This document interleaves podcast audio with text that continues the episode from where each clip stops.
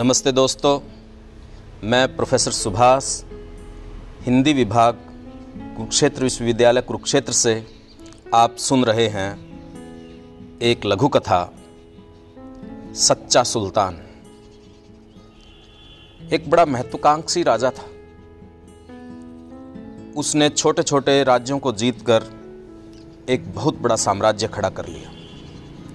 चारों तरफ़ उसकी दुदुम भी बजने लगी। मारे अहंकार के उसका दिमाग आसमान पर चढ़ गया। वह मानने लगा कि मेरे मुकाबले का कोई राजा नहीं है।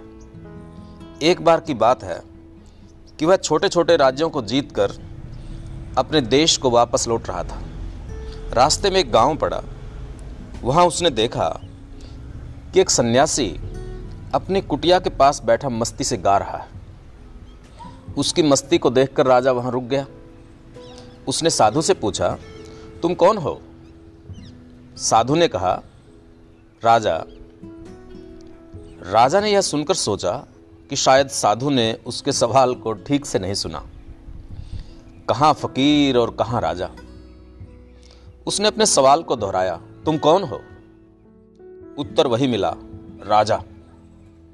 राजा ने कहा, राजा के पास तो राज्य होता है, खजाना होता है, सेना होती है। कहाँ है तुम्हारा राज्य? खजाना, तुम्हारी सेना।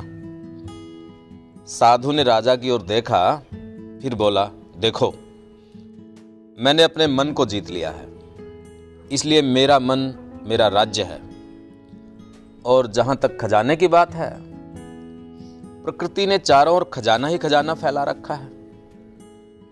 वह सब मेरा ही तो है। और जब राजा ने उसकी बात सुनी तो उसको अपनी दौलत, अपना चक्रवर्ती सम्राट होना सब बेकार लगा। और कहानी जो मन को जीत लेता है, वही सच्चा सुल्तान है। यदि आपको पसंद आई हो दोस्तों तो आप इसको साझा करिए। मिलते हैं किसी और लघु कथा के साथ। तब तक के लिए धन्यवाद।